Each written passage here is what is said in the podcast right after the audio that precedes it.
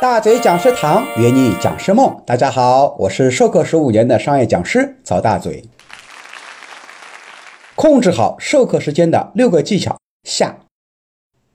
接下来我们分享最后一条，如何控制时间的方法，至少准备两个收尾方法。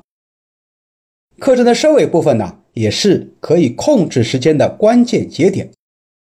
大嘴老师通常有两个收尾方法来应对结尾。比如说，快收尾的时候，我发现我讲的内容太多，剩下的时间已经不够了，甚至呢已经拖堂了，我就会让每一个小组派一个代表上来，用一句话做总结。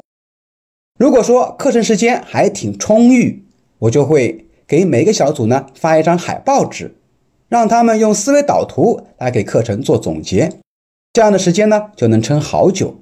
但思维导图总结法适用于两天以上的课程，因为人家啊才请你上一天的课，却要花半个多小时甚至一个小时做总结，客户可能会不太满意。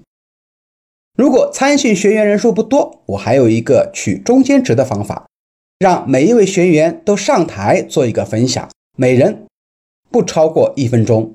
如果二十个人呢，那就是二十分钟。收尾的时间也就差不多刚刚好。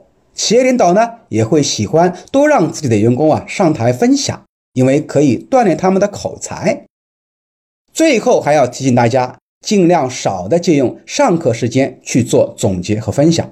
比如说，你五点钟课程结束，那么四点三刻左右结束课程内容，再用半个小时时间做总结、分享、发奖和拍照等等。在五点一刻或五点半的时候完全结束，那是最棒的。老板开心，学员也能够接受，皆大欢喜。最后，我们总结一下，时间把控呢，是需要我们长期授课慢慢积累的一个能力。借助大嘴老师的经验，结合你自己授课的具体情况，慢慢慢慢就会找出规律，找到一个自己控场的最好的方式和方法。好了，请持续关注培训师。职业授课技巧，我们下期节目再见，拜拜。